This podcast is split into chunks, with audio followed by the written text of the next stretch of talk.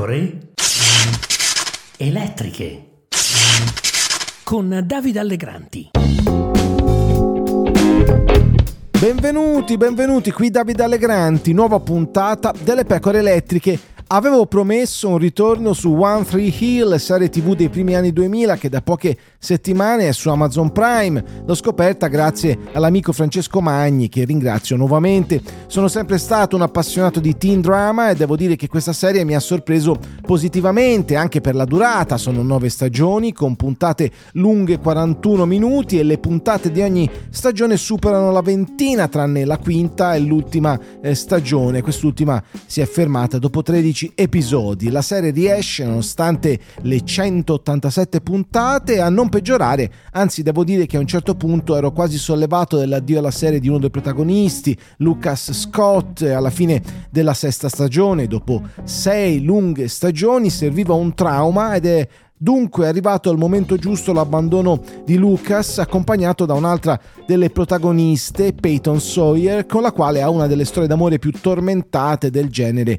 teen drama. Non avevo mai visto One Tree Hill fino a oggi, stranamente, e dico stranamente perché oltre ai drammi di scuola superiore dei ragazzi americani, molto succosi, c'è un altro imprescindibile elemento che contraddistingue la serie, imprescindibile per me almeno l'epica sportiva, che si scarica in questo caso sulla pallacanestro, almeno nelle prime sei stagioni, poi inevitabilmente con l'addio ai canestri e ai campi da gioco di Lucas, che alla fine diventerà uno scrittore, la serie cambia ambientazione, un po' perché i protagonisti sono cresciuti, forse pure eh, troppo, un po' perché serviva eh, uno stacco, una fase di passaggio. E all'interno della narrazione c'è a un certo punto proprio uno stacco di 4 anni che trasforma quegli adolescenti in adulti quasi fatti e finiti, a 22-23 anni sembra che abbiano già vissuto vite lunghissime, tormentate, ecco, mi sono spesso chiesto durante la visione quanto potesse sembrarmi realistico tutto ciò, ma in fondo chi se ne frega, è tv, mica un saggio di sociologia o di storia.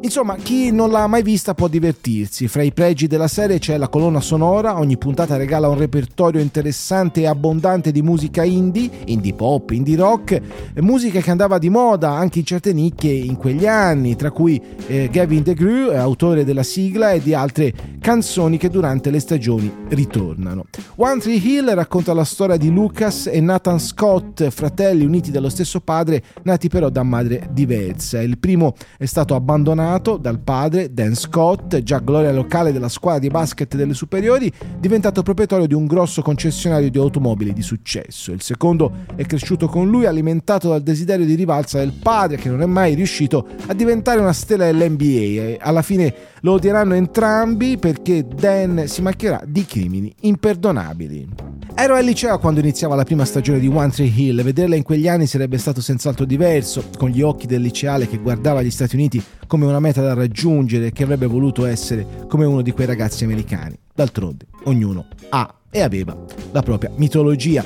Come ho già detto qualche giorno fa, chi l'ha già vista può divertirsi non solo a riguardarla da capo, ma anche ad ascoltare il podcast Drama Queens delle tre attrici che hanno interpretato Brooke, Peyton e Haley, con backstage, interviste ad altri attori della serie. Forse anche loro non sono mai andate via da Tree Hill.